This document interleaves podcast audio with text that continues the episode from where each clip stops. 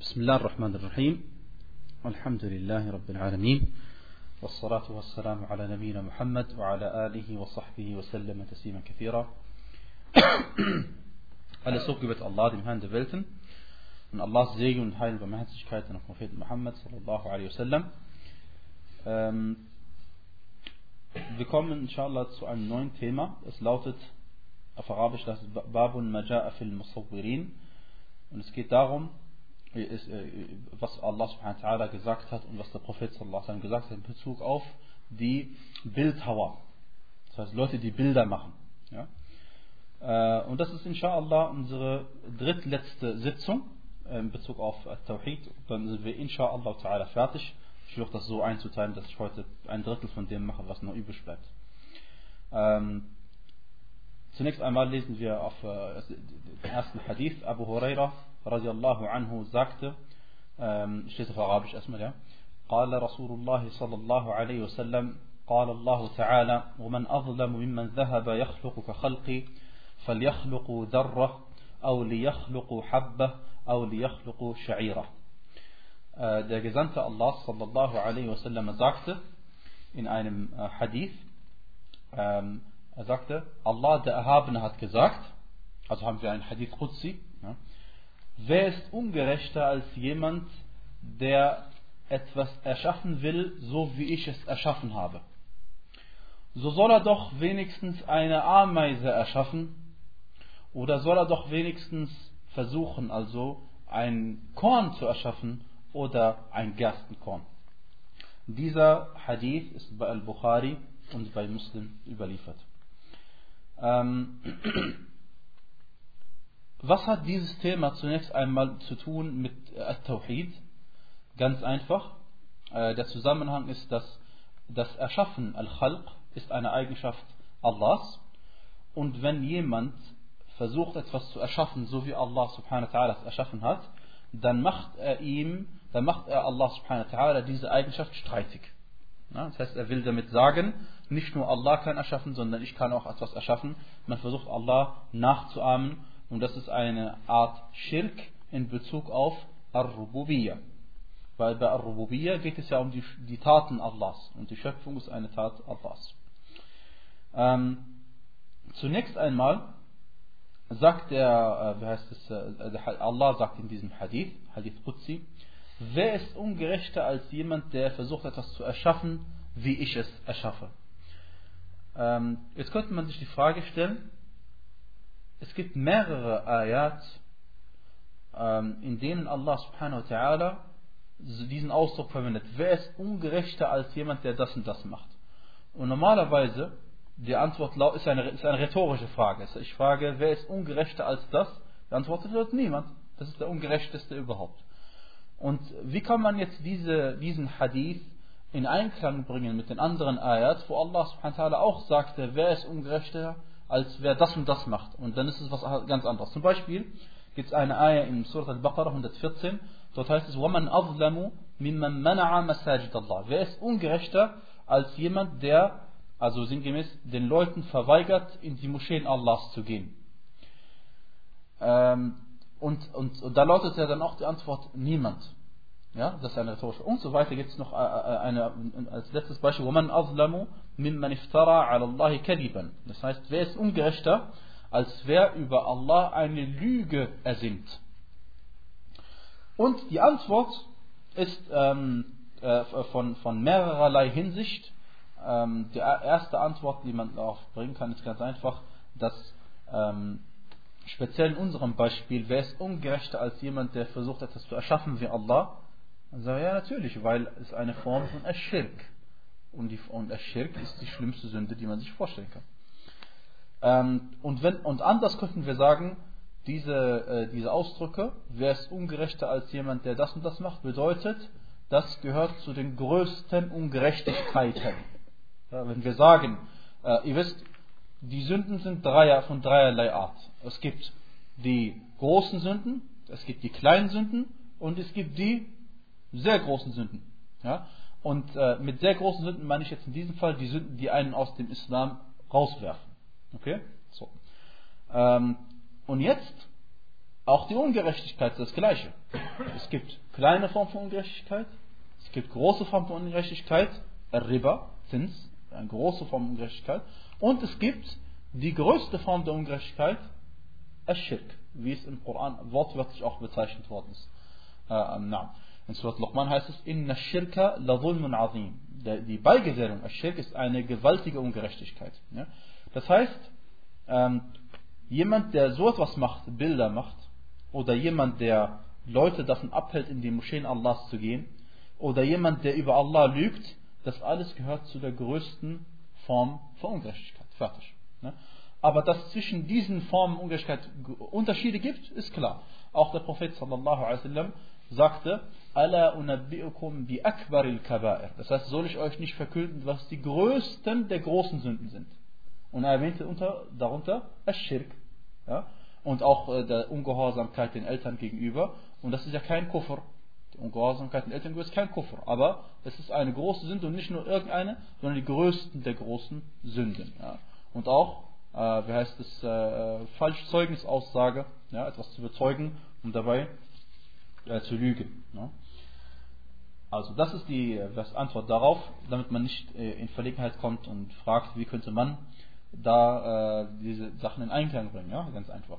Das ist einer von den Beispielen, liebe Geschwister. Öfter, wenn man den Koran liest und oder Hadithe liest, dann manchmal denkt man, es gibt einen Widerspruch, aber äh, der Widerspruch hat bestimmte Gründe. Entweder eine Person hat nicht genug Wissen, weil sie, sie hat zwar, sie sieht den Widerspruch, sie kann ihn aber nicht lösen, weil sie nicht genug Wissen hat.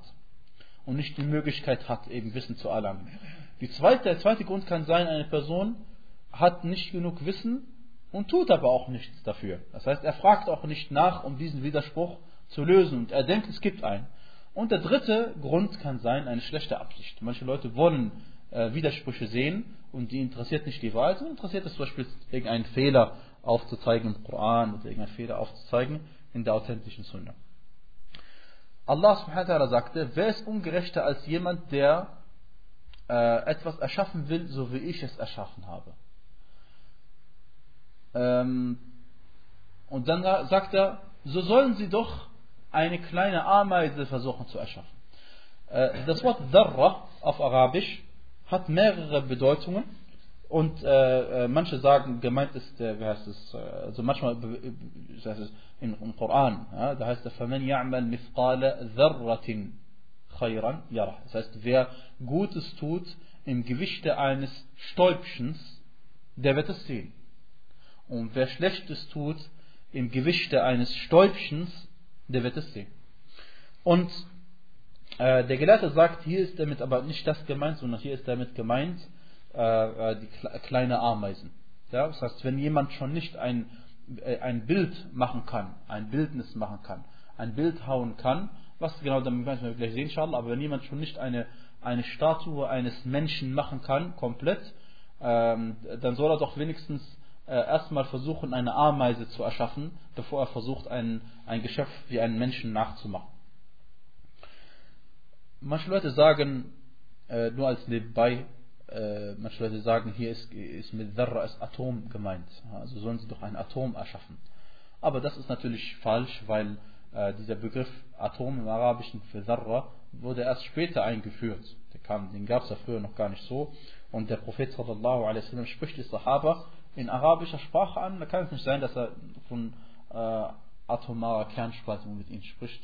Ja, das kann nicht sein. Aber das, sowas Seltsames gibt es manche Leute, wenn die da davon sprechen. Und dann sagen sie, guck mal, guck mal, gibt es im Koran einen Beweis, dass es Atome gibt und was. Ja. Den Begriff haben wir das, äh, dafür verwendet. Ja. Also, erst einmal, wenn du schon nicht imstande bist, ein Bild zu machen von einem Menschen, dann versuch doch wenigstens erstmal von einer Ameise, sagt Allah, du kannst es also auch nicht. Und wenn du das nicht kannst, dann versuch doch wenigstens ein Korn zu erschaffen. Und der, der, der Wechsel von einer Ameise zu einem Korn ist was? Der Wechsel zwischen einer, etwas, was Seele hat und was keine Seele hat. Also wenn du schon nicht eine Sache, du kannst nichts erschaffen mit Seele, dann versuch mal wenigstens zu etwas zu erschaffen, was keine Seele hat. Auch das wirst du nicht hinkriegen. Oder eine Gerste als spezielle Form von, äh, von, von diesem Korn. Ähm, jetzt gibt es Leute, die sagen, Heutzutage gibt es genmanipulierte ähm, Samen, Körner, Körner ja, und die kann man tatsächlich genmanipulieren und dann kommt die Frucht äh, doppelt so groß hervor wie vorher, ähm, oder sie ist zum Beispiel bakterienresistent, resistent gegen bestimmte, ja, oder sie machen sie und dann machen sie sie sogar absichtlich so, dass sie natürlich keine äh, Samen produzieren, keine fruchtbaren Samen. Ja. Das heißt, die, die Firmen, die stellen äh, Samen her von irgendeiner bestimmten Pflanze. Und diese Samen, wenn man sie sät, da kommen Pflanzen raus, die sind äh, äh, ertragreicher, die bringen viel mehr Ertrag. Aber wenn du jetzt von dieser neuen Pflanze, die jetzt gekommen ist, einen Samen nimmst und versuchst ihn zu setzen, das geht nicht. Die sind dann so, äh, was ist manipuliert, dass die Samen, die dann wiederum kommen, keine Pflanzen mehr erzeugen können. Geht nicht. Ja? Das sind natürlich, das ist ein wirtschaftlicher Aspekt unter anderem. Äh, man will natürlich nicht, dass äh, da, man will, dass die Leute wieder die Samen kaufen. Ja, wenn du die Samen schon hast, wirst du sie nicht mehr kaufen. Das ist ein Aspekt, aber es gibt auch noch einen wichtigen anderen äh, neben, schönen Nebeneffekt. Ähm, Wallahu a'lam, ich meine, dann würde sich die ganzen Samen miteinander vermischen auf der Welt und das wäre ein Problem auch, ja, wenn man da, äh, weiß es, Allah weiß, welche Konsequenzen solche genmanipulierten Sachen haben könnte und so geht man der Sache schön sich aus dem Weg, aber ich denke, dass der wirtschaftliche Aspekt schon eine große, große Bedeutung hat, wenn nicht sogar eine größere.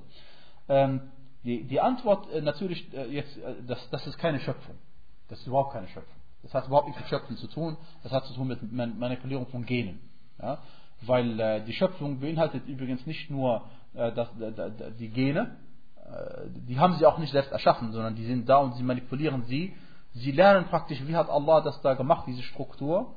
Ja? Die Gene sind die Erbinformationen, die stehen also im, im, im, äh, im, im Kern, in der, in der, im, im Zellkern. Und da äh, gucken sie nach, wie hat Allah das gemacht und sie lernen es und dann manipulieren sie es nach den Gesetzen Allahs. Und danach machen sie nichts anderes, als dass sie es auch wieder in den Boden reinstecken und warten darauf, dass Allah es erschafft. Dass Allah diese Pflanze wieder erstehen lässt. Ja? Das heißt, es hat überhaupt nichts zu tun mit Erschaffen. Auch nicht die Sache mit Klonen, wie manche Leute denken. Äh, Klonen heißt auch nichts anderes, als dass man äh, heißt es, äh, äh, ganz grob von einem Menschen eine Zelle nimmt und diese Zelle, äh, wie heißt es, äh, äh, dein, dein, dein äh, diploiden Chromosomsatz, das heißt, jeder Mensch hat einen doppelten Chromosomsatz, ja, sechsundvierzig Chromosomen hat man. Und dann macht man daraus äh, wieder die Hälfte, dreiundzwanzig. Und was macht man dann? Ja, dann nimmt man eine äh, Eizelle von einer Frau und, und die hat so nur dreiundzwanzig und macht die anderen dreiundzwanzig, die man von dir genommen hat, dazu.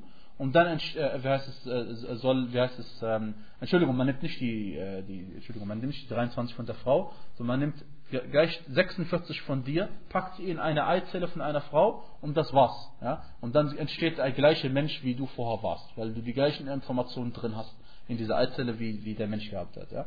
Und das ist auch keine Schöpfung, sondern das ist eine, das nennt man einfach Transportieren, sonst mehr nicht. Und danach ist Allah derjenige, der dieses Geschöpf erschafft, hat aber beim Menschen, soweit ich weiß, noch nicht funktioniert, aber hat natürlich schon bei, äh, sagt man, bei diesem Schaf, da funktioniert und lauert. Wie dem auch sei, es ist keine Schöpfung, sondern es ist Ähm, nichts anderes als eine Manipulation. Eine Schöpfung würde bedeuten, man gibt dir nichts und jetzt machst du was. Das bedeutet Schöpfung. Ja. So, ähm, aus diesem Hadith Qudsi lernen wir, dass Bilder haram sind. Logisch, denn Allah subhanahu wa ta'ala sagte, wer ist ungerechter als jemand, der so etwas macht.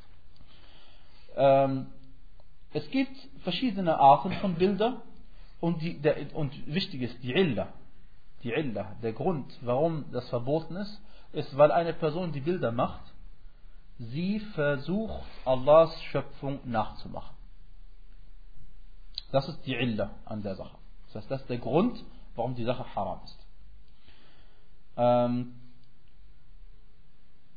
es gibt äh, äh, versus, äh, mehrere Formen von Bildern. Es gibt Bilder, die dreidimensional sind. Man sagt, anders ausdrücken, Bilder, die Schatten haben. Gemeint ist Bilder, die dreidimensional sind. Ja? Äh, die einen Körper haben. Man nennt sie Statuen eigentlich auf Deutsch. Das heißt Statuen, wie zum Beispiel ein Mensch oder ein Tier, ein Löwe oder was auch immer. Äh, soweit uns bekannt ist, sagt der Gelehrte, sind alle Ulama sich darüber einig, dass solche Bilderarten verboten sind. Äh, und äh, jetzt stellt sich die Frage, was ist, wenn jemand kommt und sagt, äh, ich haue jetzt ein Bild, also er nimmt einen Stein und einen Meißel und einen Hammer und macht daraus irgendeine ein, ein, ein, eine Figur. Eine Figur, ja. Jetzt, kommt die, jetzt, jetzt sagt die Person, ja, Moment mal, also ich, ich habe überhaupt nicht beabsichtigt, Allahs Geschöpf nachzumachen hier. Also ich wollte eigentlich nur eine Statue machen, einen Menschen so. Ich wollte aber jetzt nicht Allahs Schöpfung nachahmen. Ja. Dann äh, lautet die Antwort darauf ganz einfach, äh, selbstverständlich wolltest du der Schöpfung Allahs nachahmen. Weil hier, liebe Geschwister, die, die Absicht spielt keine Rolle. Die Absicht spielt keine Rolle. Jeder Mensch, der ein Bild macht, macht es so nach, wie es schon ist. Du kannst nicht sagen, ich habe nicht diese Absicht gehabt. Es kann sein, im Herzen war sie, aber deine Tat ist so. Du versuchst, wenn du ein Bild haust, wenn du ein Bild haust von, von irgendeinem Menschen, den du kennst, dann machst du es, versuchst du es so zu machen, wie der Mensch ist. Logischerweise, weil wenn du es nicht so machst, dann wird niemand erkennen, dass du den Menschen danach ab, abbilden wolltest. Ja? Das heißt, die Absicht spielt hier überhaupt gar keine Rolle. Das ist das Gleiche, wie zum Beispiel jemand äh, äh, du weißt es, äh, zieht äh, Kleider an, die eindeutig, dadurch, äh, die eindeutig Kleider sind, die eigentlich nur die Kuffar anziehen. Er macht den Kuffar nach in dieser Hinsicht.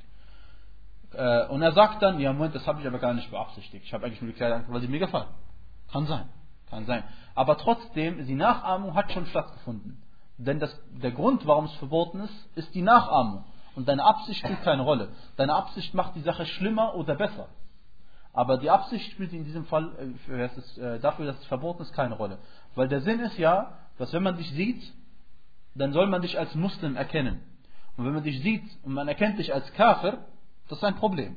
Ja? Und dann ist das Verbot, gilt das, egal ob deine Absicht dafür da war oder deine Absicht überhaupt nicht da war. Das gleiche gilt für die Haare oder für sonst irgendetwas. Die zweite Art äh, von, von, äh, von Bildern sind, was man äh, vielleicht nennt als zweidimensionale Bilder.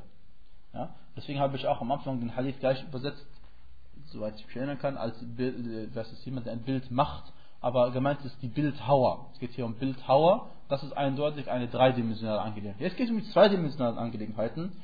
Ähm, jemand, der aber hier zeichnet. Er zeichnet ein Bild von etwas.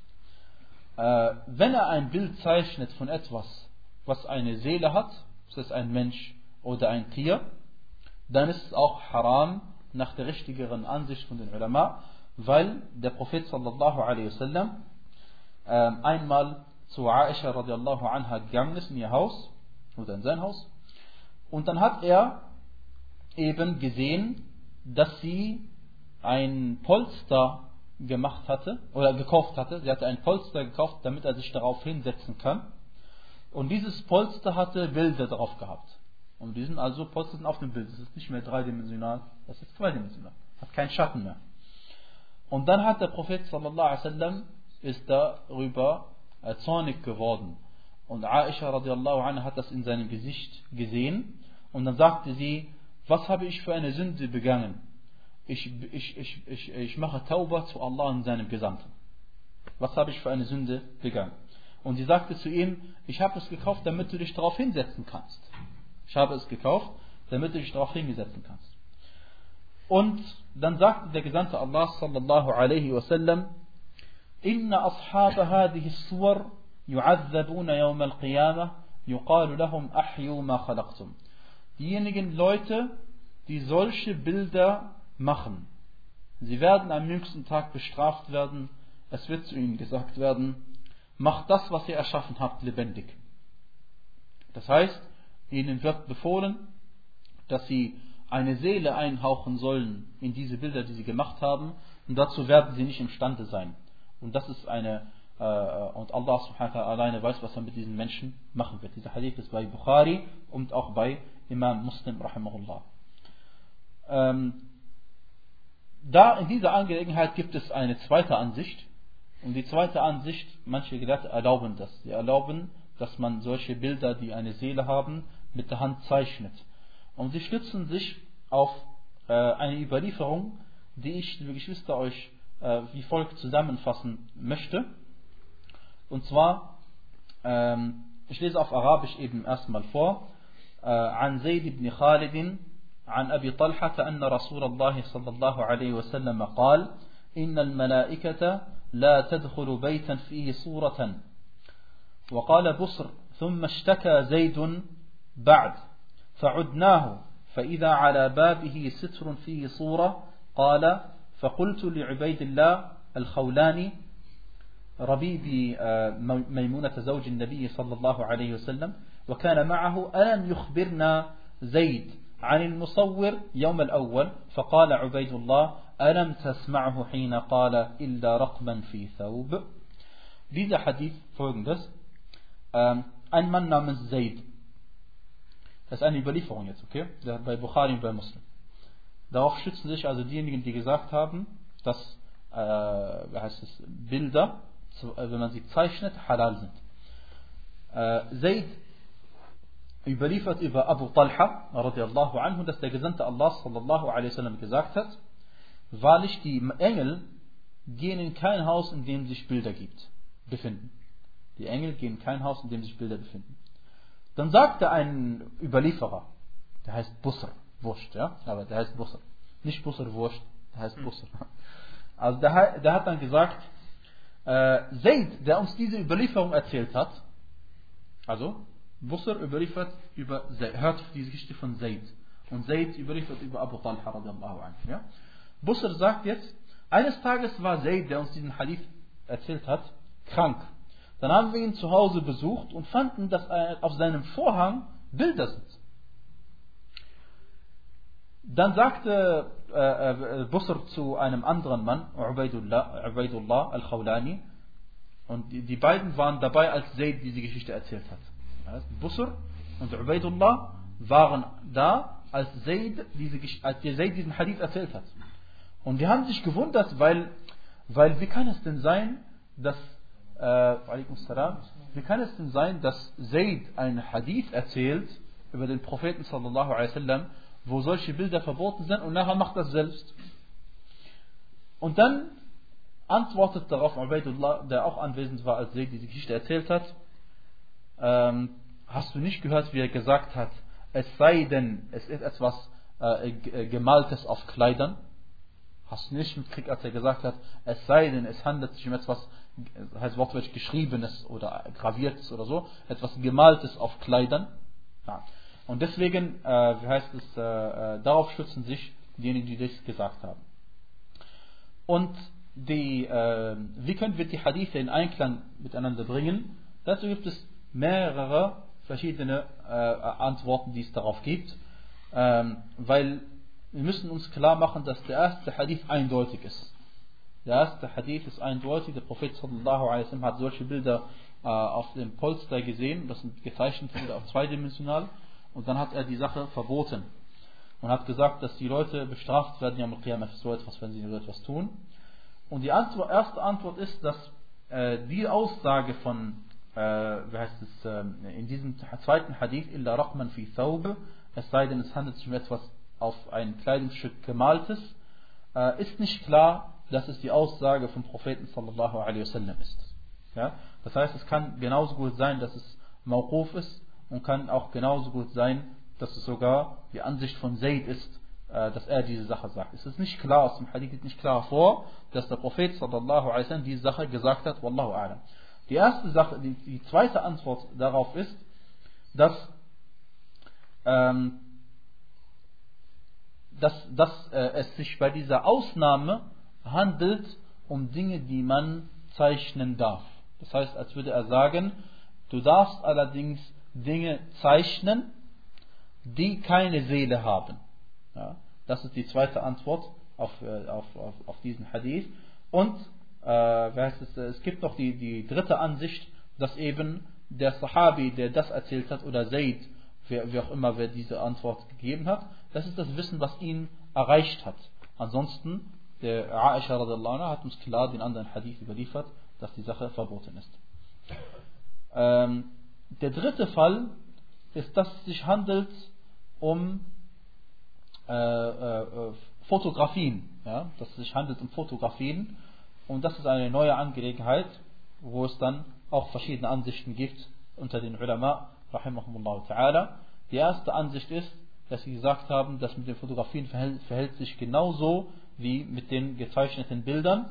Ähm, und sie sagen, dass das äh, Foto, das mit, einem, mit einer Kamera gemacht wird, äh, noch viel äh, ähnlicher ist der Schöpfung Allahs und deswegen noch viel eher verboten sein muss.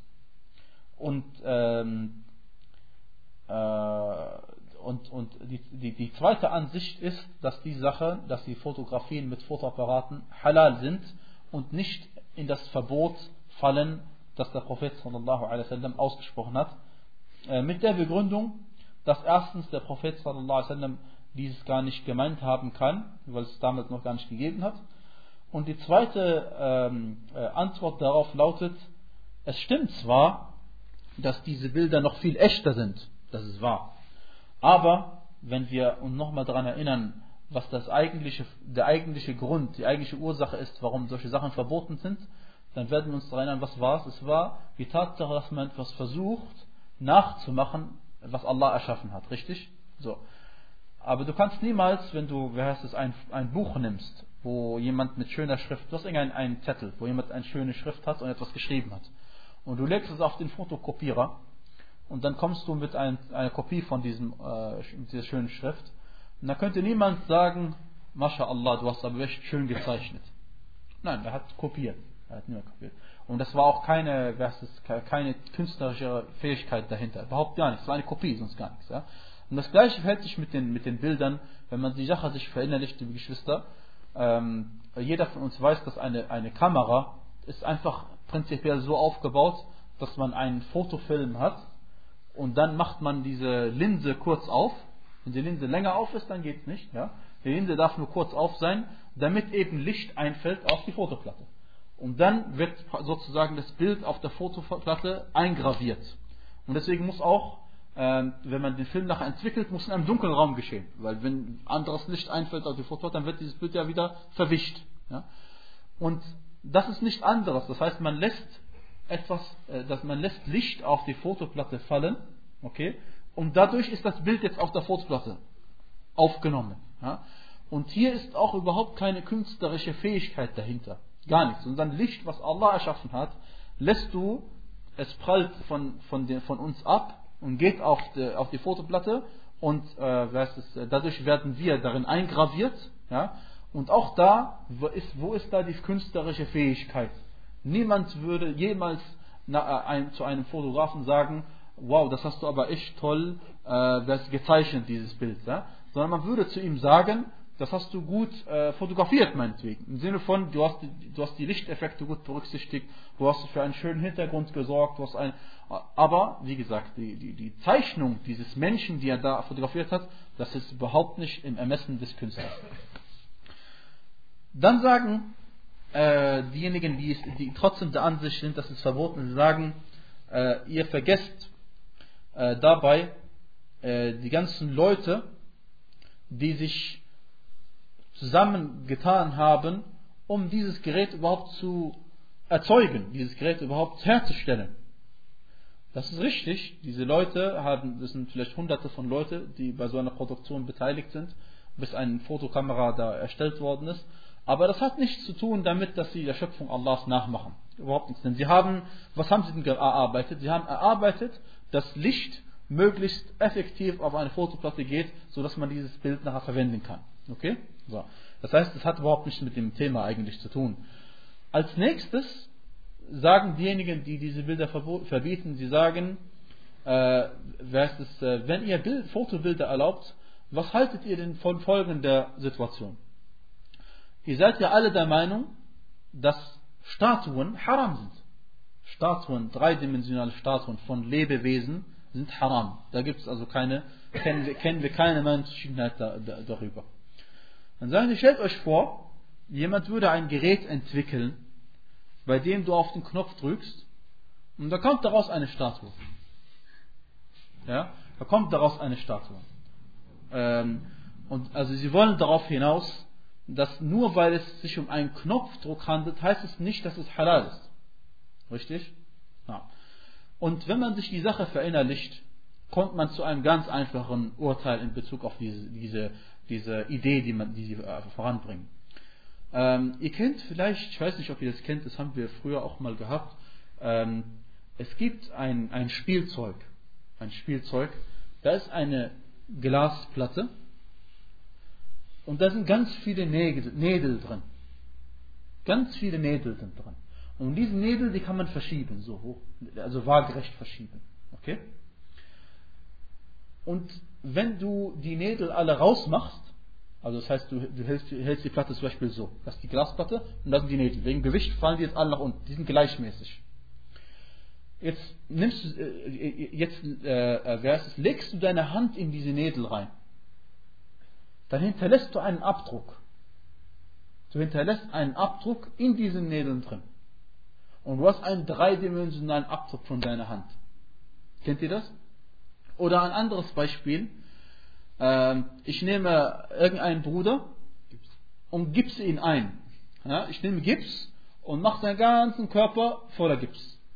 Und wenn er dann irgendwann schreit, weil er nicht mehr atmen kann, sage ich, okay, mache ich dir noch ein Loch in deinen Mund, meinetwegen. Auf jeden Fall, wenn er getrocknet ist, halbiere ich ihn, mache ich ihn so auseinander, dass eben möglichst gut äh, funktioniert. Und nachher mache ich das Gips zusammen und schon habe ich wieder eine dreidimensionale Figur. Richtig? Drei.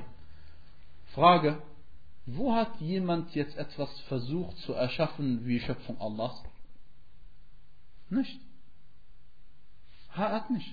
Ich habe ich hab Gips genommen und gedrückt auf die ganzen Konturen seines Körpers, auf seine Augen so. Das heißt, ich habe möglichst versucht, dieses äh, Gips abzudrücken, wie es in der Wirklichkeit ist. Ja?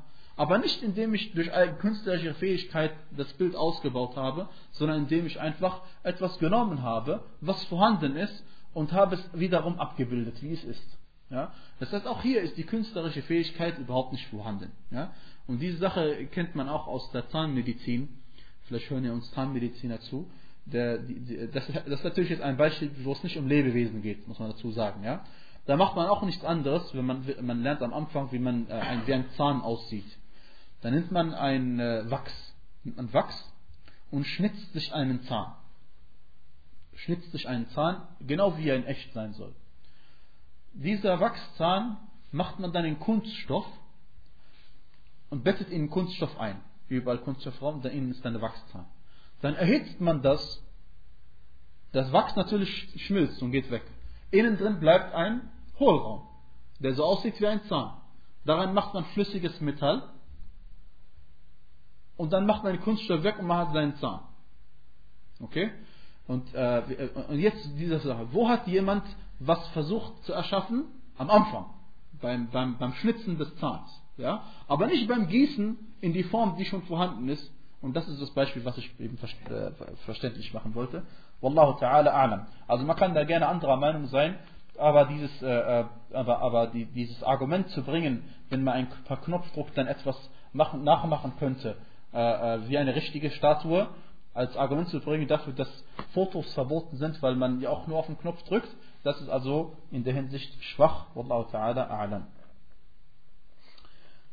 Und natürlich, was, liebe Geschwister, für, für, für Videokameras gilt, für Fotos gilt, gilt auch für Videokameras das Gleiche. Ja? Weil die Videokameras sind nichts anderes als Fotos. Der Mensch kann, wenn ich mich richtig entsinne, so, ich glaube weniger als vierundzwanzig Bilder oder vielleicht maximal vierundzwanzig Bilder pro Sekunde voneinander unterscheiden.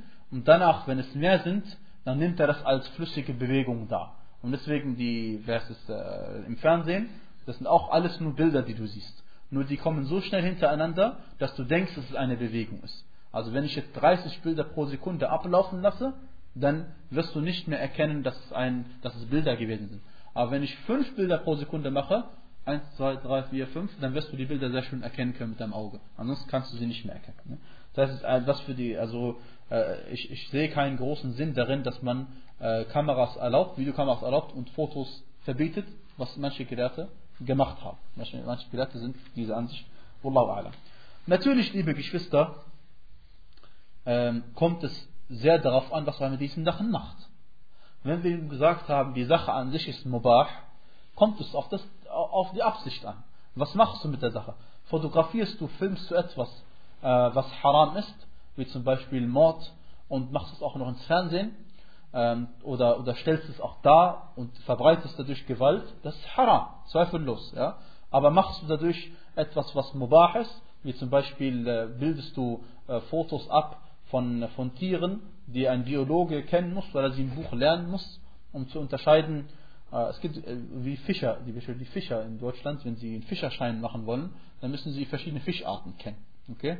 Damit sie nämlich nicht Fische angeln, die jetzt wieder giftig sind, oder Fische angeln, die unter Naturschutz stehen oder weiß nicht was. Ja? Da ist es auch sehr sinnvoll, diese Fotos zu machen, weil man kann nicht äh, mit dem Lehrling zum Fluss gehen und jeden Fisch einmal angeln, um ihm beizubringen, wie diese, äh, welche Fische da erlaubt sind und welche nicht zu angeln. Na. Ähm...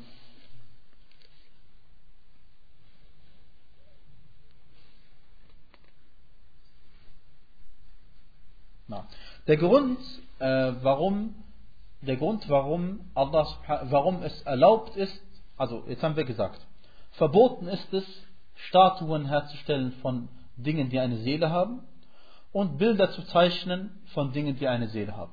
Das haben wir jetzt als Zusammenfassung gesagt. Warum geht es nur um Sachen, die eine Seele haben? Äh, manche Ulama, wie unter ihnen Mujahid ibn Jabr, rahimahullah ta'ala, der große Tafsir-Gelehrte und Schüler von Ibn Abbas, war der Ansicht, dass es auch um Dinge geht, die keine Seele haben, wie zum Beispiel Bäume und Pflanzen. Und die Mehrheit der Ulama sagt, nein, es geht um nur um Sachen, die eine Seele haben. Warum? Weil Allah subhanahu wa ta'ala im Hadith Qudsi sagt, Ahyu ma khalaqtum, macht lebendig, was ihr erschaffen habt. Ja? Und das bezieht sich zweifellos auf Dinge, die Haya haben, die ein Leben haben, das heißt, die eine Seele haben.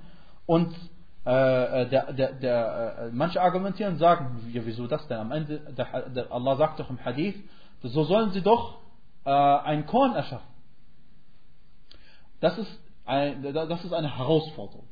Darum geht es nicht. Es geht nur darum zu sagen, ihr wollt einen Menschen nachbilden, versucht doch erstmal eine Ameise zu machen. Wenn ihr das nicht könnt, dann versucht doch etwas zu machen, was nicht mal eine Seele hat. Nicht mal das werdet ihr können. Okay? Aber das ist äh, insha'Allah ta'ala halal nach der Ansicht der Mehrheit der Ulama. Al-Bukhari und Muslim beliefert einen weiteren Hadith über Aisha radiallahu anha, in, der, in, der, in dem sie sagte, dass der Gesandte Allah sallallahu alaihi wasallam sagte, ashaddu an-nasi 'adaban yawm al-qiyamah alladhina yutahi'una bi khalqillah. Diejenigen Menschen, die am jüngsten Tag am strengsten bestraft werden, sind diejenigen, die die Schöpfung Allahs nachahmen wollen. Ich glaube, dieser Hadith ist eindeutig zu sehen, dass es, eben, äh, dass es eine der großen Sünden ist. Ebenfalls überliefern sie über Abdullah ibn Abbas, also Bukhari Muslim, er sagte, سمعت رسول الله صلى الله عليه وسلم يقول كل مصور في النار يجعل له بكل صورة صورها نفس يعذب بها في جهنم. Der Gesandte Allah sallallahu alaihi wasallam sagte, jeder Bildhauer ist in der Hölle. Jeder Bildmacher ist in der Hölle. Aber die Erklärung für Bildmacher haben wir gesagt, was davon gemeint ist und was davon nicht gemeint ist. Am jüngsten Tag, heißt es, wird für jedes Bild, was er gemacht hat, wird Allah subhanahu wa ta'ala eine Seele erschaffen, durch die er bestraft wird. Das heißt, er hat versucht, irgendeinen Menschen zu machen. Allah subhanahu wa ta'ala erschafft eine Seele zu diesem Menschen, den er versucht hat zu machen, und diese Seele wird ihn in der Hölle, in Jahannam, heißt es wortwörtlich, bestrafen werden.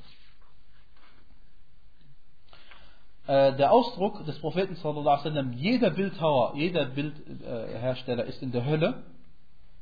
Ähm, was bedeutet das? Das bedeutet, bei Ahl Sunnah wal Jama'a, dass er in der Hölle ist, solange Allah subhanahu wa ta'ala der, ihn in der Hölle haben will. Ansonsten, wenn er ein Muwahhid war, wenn er ein Muslim war, dann bleibt er nur so lange darin, wie er eben Allah subhanahu wa ta'ala ist, für richtig hält, dass er bestraft wird. Und dann geht er raus ins Paradies. Äh, bei Al-Mu'tazila und Al-Khawarij ist hiermit gemeint, dass sie, äh, dass die Person ewig in der Hölle bleibt, weil sie ihn ja im Jenseits, jemand der großen Sünden begeht, im Jenseits betrachten sie ihn als einen Kafir, der ewig in der Hölle bleibt. Warum? Weil sie ihm, ihm nur Teile der Hadithe betrachten. Also sie betrachten diesen Hadith und lassen die anderen Hadithe weg. Und Ahlus Sunnah Jama'a, sie betrachten alle Hadithe insgesamt. Das ist immer das Problem bei den Sekten. Na, ebenso überliefert wird über, bei Bukhari und Muslim, dass der Prophet sallallahu alaihi wasallam sagte, man sawwara suratan fi dunya kullifa an yanfukha fiha ruh wa laysa binafikh. Wer in diesseits ein Bild macht, so wird von ihm Yawm al-Qiyamah verlangt werden, dass er darin eine Seele einhaucht, und er wird dazu nicht imstande sein. Und Muslim überliefert über Abu al-Hayyaj, er sagte, Ali radiallahu anhu sagte zu mir, Ala ab'athuka ala ma ba'athani alayhi Rasulullah sallallahu alayhi wa sallam, Alla tad'a suratan illa tamastaha, wala qabran mushrifan illa sawwaitaha. Ali ibn Abi Talib radiallahu anhu sagte zu Abu al-Hayyaj, soll ich dich nicht hinaussenden, aus dem gleichen Grund, wegen dem der Prophet, wegen dem der Gesandte Allah sallallahu alaihi wasallam mich auch hinausgesandt hat. Und zwar, ähm, also der, wer heißt es, der Prophet sallallahu alaihi wasallam hat Ali ibn Abi Talib in den Jemen geschickt. Ja? Nach der Schlacht von Hunayn, nachdem die Beute äh, was ist, verteilt worden ist, hat der Prophet sallallahu alaihi wasallam Ali ibn Abi Talib in den Jemen geschickt. Und dann kam er zurück, äh, wer heißt es, äh, bei, zur Abschiedspilgerfahrt und hat mit dem Prophet sallallahu alaihi wasallam die Hajj gemacht. Ähm, und der Gesandte Allah sallallahu alaihi wasallam schickte Ali ibn Abi Talib, natürlich um den Leuten den Islam zu lehren und so, aber unter anderem, dass er kein Bild lassen soll, es sei denn, er, hat, er vernichtet es. Das heißt, jedes Bild, was er sieht, soll er vernichten, verwischen, wie auch immer, zerstören. Und jedes Grab, das erhöht ist, soll er wieder den Boden gleich machen. Und äh, wie, wie kann man Bilder verwischen und so? Das geht einfach, kommt auf das Bild an. Ja? Wenn es eine Statue ist, reicht es, dass man den Kopf abmacht. Und wenn es ein Bild ist, dann reicht es, dass man eben das Bild so verunstaltet, dass man es nicht mehr als Bild erkennen kann, indem man es zum Beispiel zerreißt oder wie auch immer. Ja? Oder wenn es sich um Wasserfarben handelt, indem man einfach die Wasserfarben übermalt und das wegmacht. Ja? Je nachdem, was eben für ein Bild ist. Und jedes erhöhte Grab soll man, sollte er auch dem Boden gleich machen. Äh, weil, ähm, äh, wie heißt es, ähm, äh, das ist zum Beispiel wie diese Mausoleen, äh? diese Mausoleen, die gebaut werden über den Gräbern, eine im Islam absolut verbotene Sache, auch wenn sie, äh, wie ich gehört habe, in den meisten muslimischen Ländern solche Sachen gemacht werden, äh, und wenn es nur ist, Sachen wie Grabsteine äh, drauf tun oder Lampen, äh, all diese Sachen sind absolut verboten. Der Gesandte Allah sallallahu alaihi wasallam sagte, La'ana al-Muttakhid, äh, der Gesandte als verfluchte al-Muttakhidina alayhi al-Masajid wa suruj. Der Gesandte Allah sallallahu alaihi wasallam hat diejenigen verflucht, die auf die Gräber Moscheen bauen und diejenigen, die Lampen auf die Moscheen setzen. Und all dies gehört zur Jahiliya, die, da kannst du wirklich sehen, den Zustand von vielen Muslimen heutzutage noch, ja, und äh, wo man wirklich anfangen muss, wenn man den, wenn man den Leuten den Islam beibringen will. Mir fällt beim Tawhid an, einfach, so ganz einfach. Ja. Deswegen befinden wir uns auch hier. Und das gehört zu den großen Sünden. Und äh, was ist, äh, die Gründe dafür sind ganz einfach, weil es zu Schirk führt und geführt hat und immer führt. Und weil der Prophet sallallahu alaihi wasallam es verboten hat. Damit keiner sagt, ja, ich mache das nicht, weil ich diesen Grab, Grabesbewohner anbeten will. Das äh, mag zwar auf dich zutreffen, aber trifft nicht auf alle Menschen zu. Wie dem auch sei, der Gesandte Allah sallallahu alaihi wasallam hat es verboten. Und das ist eine Sache, müssen wir verstehen, liebe Geschwister. Wenn etwas haram ist, dann muss es nicht nach deinen Vorstellungen verboten sein. Also du verstehst, du, zum Beispiel äh, Zinsen äh, nehmen und geben ist haram. Allah hat Zinsen, die Zinsen verboten im Koran. Jetzt muss es nicht nach deiner Vorstellung die Grenzen setzen. Also die Grenzen, die Allah gesetzt hat und der Prophet sallallahu alaihi wasallam, sind eben diejenigen, die die Gelehrten im Geistes im Fiqh uns verdeutlicht haben.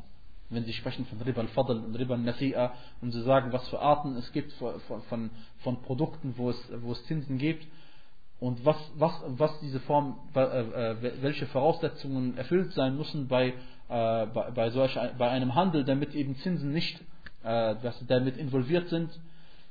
Da kommst du nicht und sagst, ja, aber das macht doch nichts, wenn ich das einmal mache. Ja? Das, die Sache ist einfach so, wenn Allah subhanahu wa ta'ala etwas verbietet, dann verbietet er es und er setzt die Grenzen und er sagt dir, was erlaubt ist, was verboten ist, nicht du. Weil einer der Ilal oder einer der Hikam, warum Allah etwas verbietet, ist, damit er sieht, wer hält sich daran und wer hält sich nicht daran. Allah hat kein Problem damit, den Zins abzuschaffen. Ja? Allah kann das. Aber er will sehen, wer hält sich daran und wer hält sich nicht daran an seine Gesetze. Und wer will, er will sehen, auch die Grenzen, die er setzt, wer hält sich daran, wer nicht. Viele Menschen halten sich nicht daran, sondern sie halten sich lieber an ihre angebliche Vernunft. Sie sagen, das ist kein Problem, ich, äh, wie soll man denn sonst heutzutage ein Objekt kaufen, wenn man nicht Kredit aufnehmen kann? Und äh, wem schadet das schon? Die Bank ist einverstanden, ich bin auch einverstanden, warum ist es dann verboten? Ja, das ist das Problem. Du, du setzt dir deine eigenen Grenzen. Nein, Allah hat die Grenzen selbst gesetzt. Wir wissen, dass zweifellos ähm, der Grund oder einer der Gründe, warum äh, das Schauen auf fremden Frauen verboten ist, das Anfassen von fremden Frauen verboten ist, das Alleinesein mit fremden Frauen verboten ist, ist zweifellos, weil es alles am Endeffekt zu As-Zina führen kann. Tayyib. Jetzt kommt einer und sagt, ja, aber diese Person kenne ich und wir haben niemals etwas Schlechtes im Sinne so. Das ist nicht deine Sache. Dich geht das, warum, warum setzt du dir selbst die Grenzen? Allah subhanahu wa ta'ala, einer der Gründe, warum er die Sachen verboten hat, mag das sein. Und der zweite Grund ist aber immer, er will sehen, wer hält sich daran und wer hält sich nicht daran. Ja? Also wie gesagt, wenn etwas haram ist, dann ist es nicht dein Job, die Grenzen dafür festzusetzen, sondern dein Job ist, das umzusetzen, was Allah von dir verlangt hat.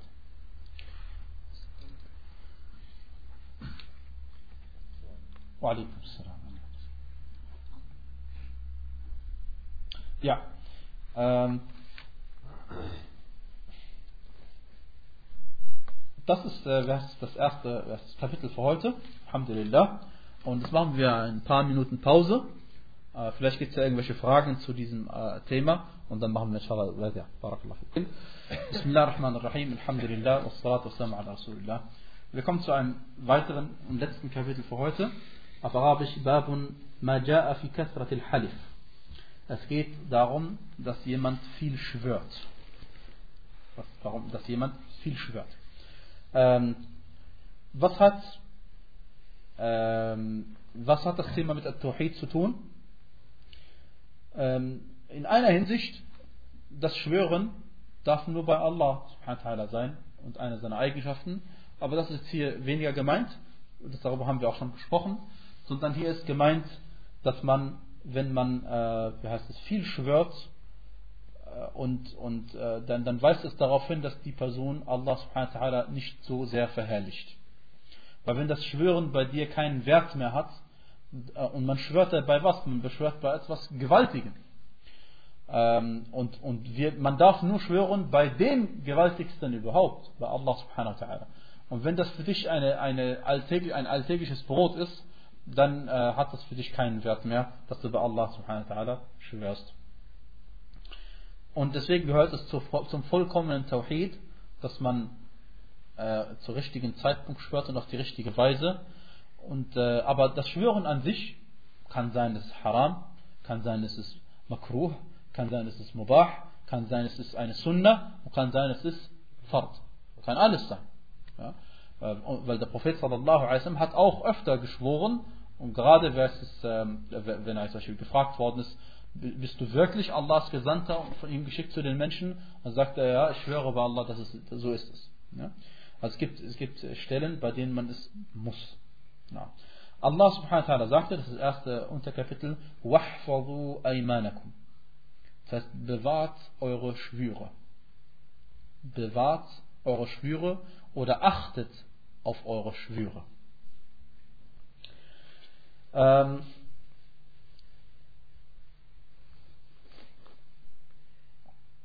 was, was bedeutet das? Achtet auf eure Schwüre. Naja, es kann drei Aspekte beinhalten. Es kann bedeuten, schwört nicht zu viel. Achtet auf eure Schwüre. Schwört nicht zu viel.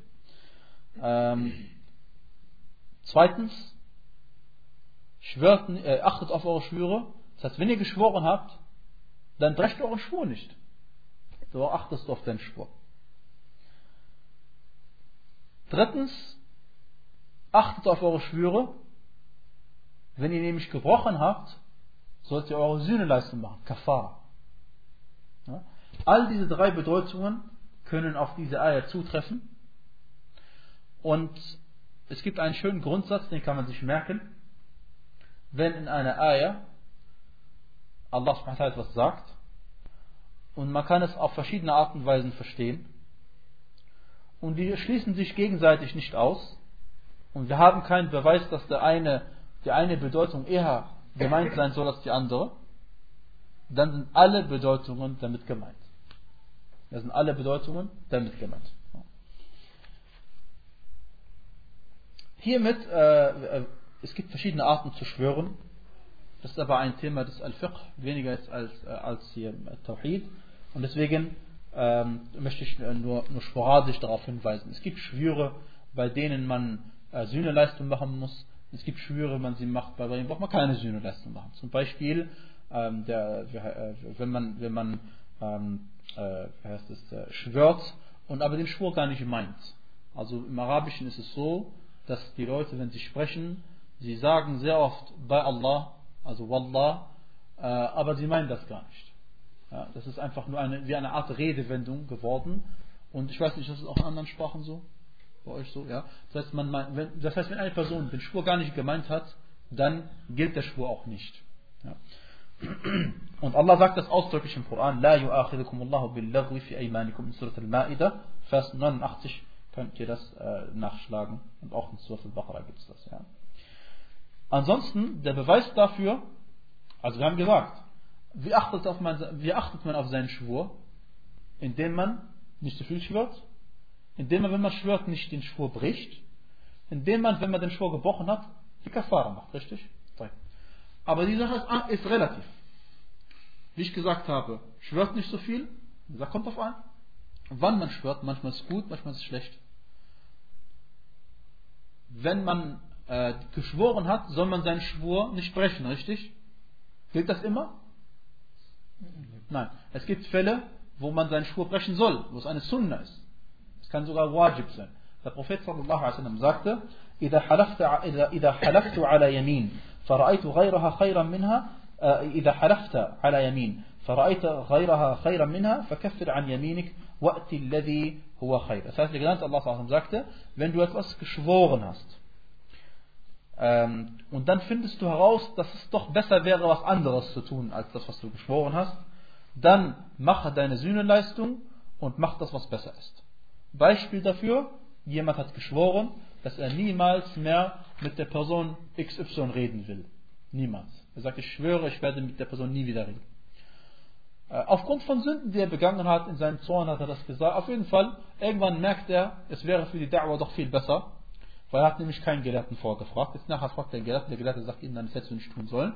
Und dann sagt er, okay, wenn der Gelehrte sagt, ich hätte doch, ich soll doch mit der Person wieder Kontakt aufnehmen, dann macht er seine Sühneleistung und dann redet er wieder mit der Person. Und das ist ein ausdrücklicher Hadith bei Bukhari und bei Muslim. Ähm, ihr seht, öfter befinden wir Bukhari und Muslim, also das sind ganz interessante Bücher, die man, also da kann man sehr viel draus lernen. Ähm, und wenn man dann äh, Sühneleisten machen muss, dann äh, wäre es nur als Hinweis darauf, äh, nicht äh, fasten, wenn ich denke, fasten, nein, bei, bei Sühneleistung muss man äh, entweder einen Sklaven befreien, wenn das nicht möglich ist, äh, nicht, Entschuldigung, man muss entweder einen Sklaven befreien oder man äh, speist zehn arme Menschen. Oder man kauft ihnen, den zehn armen Menschen, Kleidung. Eine von den drei Sachen darfst du machen, wie du möchtest. Such dir aus, was du willst. Ja? Und sollte alle diese drei nicht möglich sein, könntest du alle drei nicht machen, dann darfst du drei Tage fasten und deine Sühneleistung machen. Wenn du erst fastest, dann hast du genau das Gegenteil gemacht von der Eier und dann musst du das einfach gerade nochmal machen. Das heißt, musst du trotzdem, äh, was ist die, äh, musst du trotzdem die Sühneleistung noch einmal machen, weil das Fasten gilt dann nicht. Und diese drei Tage, die man fastet, ist besser, man macht sie hintereinander aufgrund einer Qira'a von Ibn Mas'ud radiyallahu anhu. So, das haben wir erwähnt. Ähm, dann sagte Abu Huraira radiallahu anhu: سمعت رسول الله صلى الله عليه وسلم يقول: الحلف منفقة للسلعة ممحقة للكسب. Bukhari und Muslim wieder haben uns einen äh, äh, ist, äh, Hadith überliefert. Ihr seht interessanterweise, das Kitab al-Tawhid, ha? Das besteht aus was? Aus Ayat und Hadith. Und die Hadithe, neunundneunzig Prozent davon, ohne dass ihr die Zahl jetzt beim Wort nimmt, sind alles sahih. Und der größte Teil davon ist entweder aus Bukhari oder Muslim. Ja? Und äh, damit wir sehen, was das Buch an sich ist. Das meiste, was wir sagen, ist die Erläuterung. Ich erzähle euch immer den Hadith, die Ayah, das steht erst im Originalbuch. Und was ich dann erkläre, ist die Erläuterung dazu. Ja. Ähm, das heißt, der Prophet sagte, zu schwören fördert den Verkauf der Ware. Zu schwören fördert den Verkauf der Ware, äh, ist allerdings für den Erwerb zerstörerisch. Gemeint ist ganz einfach, wenn jemand immer schwört beim Verkaufen äh, und sagt, äh, zum Beispiel, ist diese Qualität gut, sagst du, Wallahi, das ist die beste Qualität, die es gibt. Das überzeugt den Kunden und deswegen führt es dazu, dass der Kunde kauft. Also das heißt, dein Geschäft floriert, dein äh, Geschäft. Ja. Allerdings ist dieses Schwören zerstörerisch für deinen Erwerb. Was heißt zerstörerisch für deinen Erwerb? Gemeint ist, du kannst zwar ein paar Euros dadurch einnehmen, allerdings Allah subhanahu wa ta'ala, wenn er will, zerstört er dir dieses Geld durch irgendeine Art, wie er will. Ähm, indem er zum Beispiel der, de, deinem Kind eine Krankheit gibt, wodurch du dein ganzes Geld daran investierst und hast du von diesem gar nichts gehabt. Oder es ta- äh, anders zerstört, durch tatsächlich richtige Gewalt. Oder kann sein, Allah subhanahu wa ta'ala auch nimmt den Segen weg, was, äh, was ist zweifellos nicht weit hergeholt ist. Also, also diese Arten kann beinhaltet.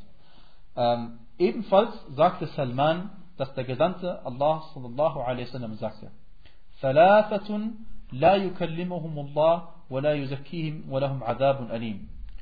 Ushaymitun zan wa 'a'inun mustakbir wa rajulun ja'ala Allah bida'atah la yashtari illa bi yaminihi wa la yabi'u illa bi yaminihi. Der Gesandte Allah sallallahu alaihi wasallam sagte in diesem Hadith: Es gibt drei Arten von Menschen, zu denen Allah nicht sprechen wird. Und er wird sie auch nicht reinigen, lautern, läutern, und sie werden eine schmerzhafte Strafe bekommen. Der schwarz-weißhaarige, der Sinner begeht, der Arme, der überheblich ist, und derjenige, der Allah subhanahu wa ta'ala zu seiner Ware gemacht hat. Immer wenn er kauft, schwört er, und immer wenn er verkauft, schwört er. Und das ist natürlich der entscheidende Teil, der letzte Teil, den wir, aber trotzdem versuchen wir auch den, den Rest zu verstehen. Erstens einmal, es gibt drei Gruppen von Menschen, die Allah subhanahu wa ta'ala am Yawm al-Qiyamah nicht ansprechen wird. Was heißt das? Das heißt, die anderen wird er ansprechen, richtig? Ja.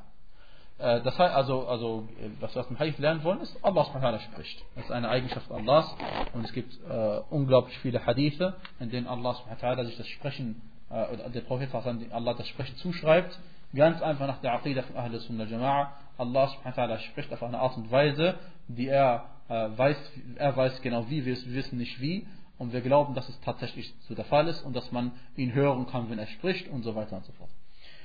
Ohne dass wir denken, dass Allah so spricht wie ein Mensch. Drei Gruppen. Die erste äh, ist diejenige, äh, und sie werden schmerzhaft, Allah wird sie nicht rein, rein sprechen, seelisch sprechen sozusagen, und sie werden schmerzhafte Strafe bekommen. Der schwarz-weißhaarige, äh, der Sinner begeht.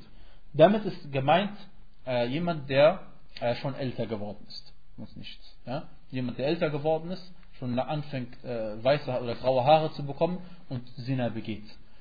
Äh, warum? Weil ähm, der Jugendliche, der Zina begeht, da gibt es noch einen Grund dafür. Das heißt, er hat ein starkes Verlangen, und wenn er Zina begeht, ist der Zina natürlich haram und nicht zu rechtfertigen, Aber es gibt einen Grund, warum er das gemacht hat, weil er sich selbst vielleicht nicht unter Kontrolle hatte.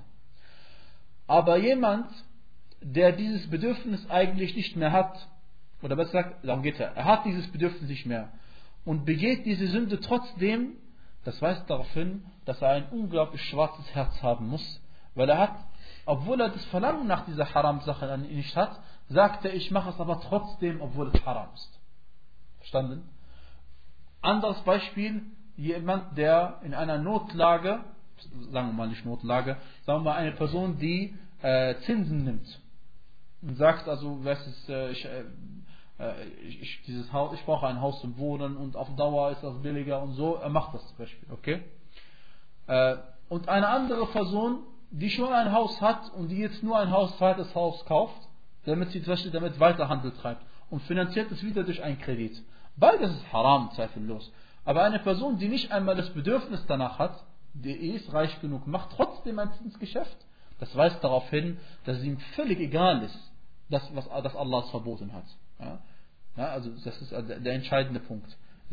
Das, wenn er ein bisschen Iman im Herzen hat, dann kann es sein, dass seine Shahwa, sein, sein, sein Bedürfnis nach dieser Haram-Sache größer ist als sein Iman. Das kann sein. Ja?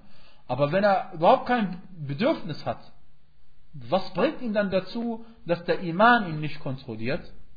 Wahrscheinlich die Tatsache, dass kein Iman vorhanden ist. Oder sehr wenig Iman vorhanden ist. Und dass diese, dieser Wunsch danach zu sündigen größer ist als, subhanallah, sein Iman in seinem Herzen. Genauso der Arme, der überheblich ist. Der arme Überhebliche, weil normalerweise, äh, wer ist überheblich? Jemand, der reich ist. Okay? Der, über, der ist, äh, das ist äh, überheblich anderen Menschen gegenüber und sagt, ich habe das bessere Auto als du. Aber wenn jemand arm ist und auch noch überheblich ist, das ist eine Katastrophe.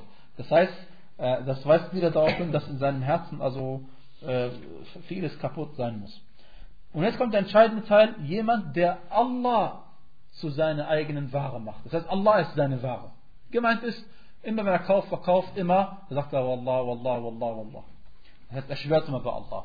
Er will die Ware nur verkaufen, ihm ist wurscht wie, er nutzt Allah subhanahu wa ta'ala seinen Namen dazu aus, diese Ware zu verkaufen.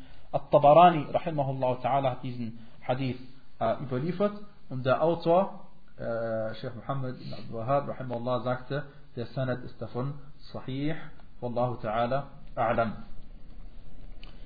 Ähm,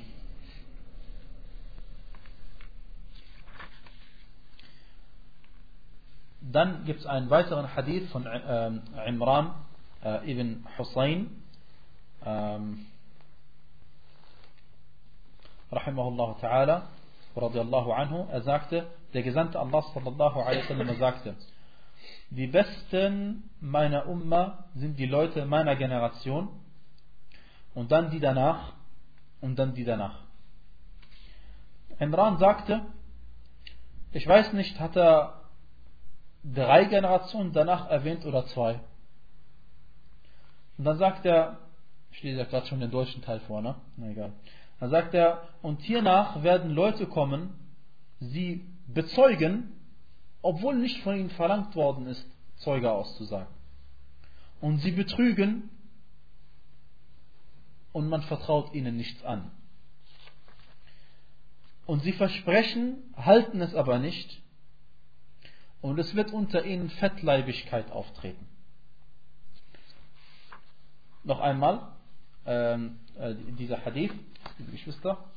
Ähm, Imran ibn Husayn radiyallahu anhu sagte, die Besten meiner Umma sind die Leute meiner Generation.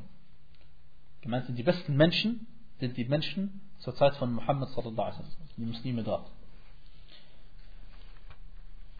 Dann die danach, das sind die Tabi'in.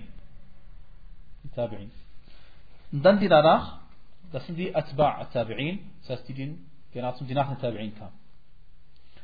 Da sagte Imran, ich weiß nicht, hat er das zwei- oder dreimal gesagt. Die bekannte Version ist, dass es zweimal gesagt hat. Weil das sind dann drei Generationen. Sahaba, Tabi'in und Atba' Tabi'in. Wallahu a'lam. Und dann sagt er, ähm, und das ist übrigens, das sind die ersten drei Generationen, die man nennt, wenn man sagt, As-Salaf As-Salih. As-Salaf As-Salih, die rechtschaffenen Salaf. As-Salaf auf Arabisch etwas, was vergangen ist, okay? As-Salafa, ist etwas, was vergangen ist. Und äh, man meint damit eben die Leute dieser ersten drei Generationen. Dann sagt er, und danach werden Leute kommen, sie bezeugen, obwohl man nicht von ihnen verlangt hat zu bezeugen. Und sie betrügen, obwohl man, äh, und ihnen wird nicht anvertraut. Was heißt, sie bezeugen, obwohl man nicht von ihnen verlangt hat zu bezeugen? Äh, gemeint ist, Wallahu A'lam, es gibt verschiedene Auslegungen dazu, aber eine der klarsten Auslegungen ist, sie bezeugen, sie gehen zu Gericht oder sie, sie gehen irgendwo hin und sagen, ich habe das und das gesehen, und machen eine Zeugenaussage und lügen dabei. Und sie lügen dabei. Man hat sie nicht einmal gefragt, aber sie haben ja diese schlechte Absicht, sie möchten ja dafür sorgen, dass jemand sein Recht nicht bekommt und dass irgendjemand ungerecht behandelt wird. Deswegen gehen sie hin, obwohl sie nicht mal gefragt worden sind, und sagen eine, machen ihre Zeugenaussage. Ja? Und, äh, und, und, und das gehört zu den größten der großen Sünden. Äh, das steht nicht im Widerspruch eben zur Aussage des Propheten sallallahu alaihi wasallam. Er sagte: "Ala ukhbirukum bi khayri shuhada alladhi ya'ti bi shahadati qabla an yus'alaha." Der Gesandte Allah sallallahu alaihi wasallam sagte: "Soll ich euch verkünden, wer die besten ähm, Zeugen sind? Soll ich euch verkünden, wer die besten Zeugen sind?" Dann sagte er: "Das ist derjenige, der die Zeugenaussage macht, noch bevor man ihn dazu äh, auffordert." Ja, und das ist nach einer äußerlichen Bedeutung offenkundig, ist das direkt der Widerspruch zu dem ersten Hadith. Sie sagen äh, aus, obwohl die gar nicht von ihnen verlangt worden ist. Nein. Die Antwort ist ganz einfach, es kommt darauf an. Äh, äh, wie, heißt es? wie gesagt, erste Antwort war, erste Antwort war, gemeint ist im ersten Hadith, sie machen einen Zeugenaussagen und lügen dabei. Und dann steht es schon nicht im Widerspruch mehr mit dem ersten Teil. Die zweite Auslegung ist, manche Ulama haben gesagt, es kommt darauf an, in welcher Sache man aussagt. Wenn du, wal-'iyadhu billah, jemanden siehst, dass er Alkohol getrunken hat, und dann gehst du zum muslimischen Richter und ver, das ist, verpetzt ihn, sage ich mal, ja, das ist, das geht dich nicht an. Das ist nicht dein Job. Das sollst du nicht machen. Hilf lieber ihm, mach Da'wah mit ihm, mach Dua für ihn, hilf ihm davon abzukommen. Aber das ist nicht deine Aufgabe, das zu machen. Das ist nicht, das ist eine verpönte Sache. Ja. Aber andersherum, das heißt, das heißt hier geht es um die Rechte Allahs. Andersherum, wenn es um die Rechte der Menschen geht, du hast einen Unfall mitgekriegt und du weißt ganz genau, wer schuldig ist, und du machst die Aussage, weil du es selbst gesehen hast. Dadurch sorgst du dafür, dass ein Mensch sein Recht bekommt und dass jemand ungerecht behandelt wird. Das ist eine gute Art, äh, Zeugen äh, Aussagen zu machen. Also das sind die. Und dann, sie versprechen und halten die Versprechen nicht, und es äh, taucht unter ihnen Fettleibigkeit auf. Äh, die Fettleibigkeit, liebe Geschwister, kann natürlich mehrere Ursachen haben. Uns interessiert nicht die Fettleibigkeit, die aufgrund von Elefantitis äh, auftaucht, das heißt nicht aufgrund von irgendwelcher Krankheit, äh, sondern uns interessiert die Fettleibigkeit im Sinne von, dass die Personen, dass die Menschen nur noch auf ihr Essen achten, ihr Trinken achten, sich nur noch um ihr Diesseits kümmern und dadurch immer fetter werden und nur noch Diäten machen müssen und so weiter und so fort. Ja? Das ist die, ähm, äh, das ist das, was im Hadith hier gemeint ist. Fettleibigkeit, es geht nur noch mit Dunya, was essen wir heute, was essen wir morgen, äh, und, und ist, das heißt, äh, das Wichtigste im Leben ist das Essen. Und dann als äh, schade, letzten Hadith na, äh, von Abdullah ibn Mas'ud, äh, der, der Hadith, den ich gerade vorgelesen habe, der ist bei Bukhari auch, ja, und bei Muslim. Äh, jetzt kommt als letzter Hadith äh, von Ab ibn Mas'ud radiallahu anhu, er sagte, dass der Prophet sallallahu alaihi wasallam sagte: Die besten Menschen sind die Menschen meiner Generation, und dann die danach, und dann die danach. Und danach wird es ein Volk geben, ähm, also auf Arabisch, ثم يجيء قوم تسبق شهادة أحدهم يمينه ويمينه شهادته. Dann werden Leute kommen, die äh, noch bevor sie schwören, bezeugen, und noch bevor sie bezeugen, schwören. Gemeint ist, für sie spielt es keine Rolle, das hat alles für sie keinen Wert. Wenn man von ihnen verlangt zu, zu bezeugen, sagen sie, ich bezeuge bei Allah und schwöre dazu. Oder wenn man von ihnen verlangt äh, zu schwören, sagen sie, ich schwöre bei Allah und bezeuge auch noch dazu. Das heißt, die Sache hat für sie keinen Wert mehr, sie sind sich nicht bewusst, wie gefährlich es ist, äh, etwas zu bezeugen und zu schwören bei Allah subhanahu wa ta'ala und dabei zu lügen. Ihr wisst, dass es so eine schlimme Sünde ist, dass, äh, dass äh, einige Ulama sagen, dafür gibt es keine Sühneleistung. Das, die Kaffara gibt, warum? Weil, was ist der Sinn einer Sühneleistung? Der Sinn der Sühneleistung ist, wenn jemand eine Sünde begangen hat und ich sage ihm, mach das und das, diese Sühneleistung, dann erwartet er, dass nachher seine Sünde weg ist, oder nicht? Wofür hat er das denn gemacht? Wenn du bei Hajj gewesen bist und du hast irgendeine Sache gemacht, wofür du ein Opfer bringen musst, dann bringst du dein Opfer und hast danach kein schlechtes Gewissen mehr. Weil wenn man dir jetzt noch sagt, deine Sünde ist immer noch da, dann, dann sagst du dir, wofür habe ich das Opfer gemacht? Okay? Äh, beim Schwören, wenn wir den Leuten sagen, zum Beispiel, wenn jemand schwört, sagt, ich schwöre, ich schwöre bei Allah, ich werde nie wieder in das Haus so und so gehen. Und dann geht er in das Haus und sagt, jetzt musst du Sühneleistung machen, Kafara machen. Und dann ist die Sünde weg. Fertig. Dann hat er, äh, wird nicht mit dir abgerechnet wegen der Sache. Im Gegenteil, inshallah wird er sogar für belohnt, weil er hat eine Ibadah gemacht. Aber jetzt, eine Person, die schwört, sagt, Wallahi, ich habe eine Person so und so gesehen, dass sie das und das tut. Und er weiß, er lügt dabei. Ja? Und wird der Person sagen, ja gut, danach machst du einfach, äh, äh, holst du zehn arme Menschen und speist die, dann ist das Lügen für ihn kein Problem mehr. Dann ist das Lügen für ihn kein Problem mehr. Ja? Das ist, äh, und, und das ist eben nicht der Fall. Deswegen, die Sühneleistung bringt in seinem Fall nichts. Ja? Weil, weil diese Person, ihr droht noch viel äh, größere äh, Strafe.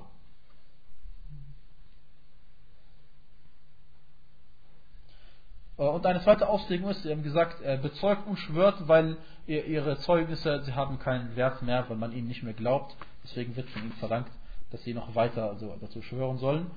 Ähm, Ibrahim an-Nakhai, rahimahullah ta'ala, sagt in Bezug auf diese Überlieferung, Kanu yadribunana ala shahadati wal ahdi wa nahnu sigar. Ibrahim an-Nakhai sagte, die Leute pflegten uns zu schlagen, damit wir die Zeugenaussage machen, wie heißt es, obwohl wir noch klein waren. Diese Überlieferung weist darauf hin, dass eine Person, wenn sie äh, Zeugen, wenn sie zum Gericht kommt und der Richter verlangt von ihr, dass sie äh, was ist, die Aussage machen soll, muss sie die Aussage machen, auch gegen ihren Willen.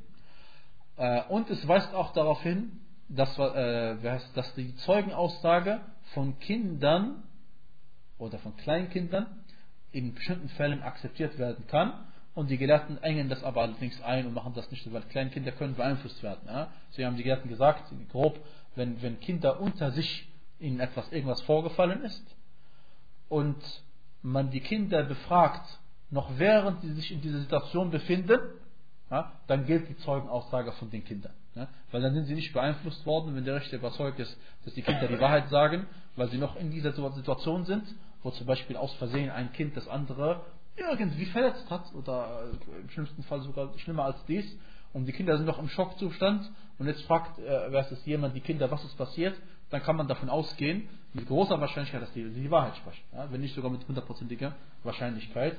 äh, Wallahu ta'ala a'lam, wa sallallahu wa sallam wa barak ala nabiyyina Muhammad wa ala alihi wa sahbihi wa sallam taslima.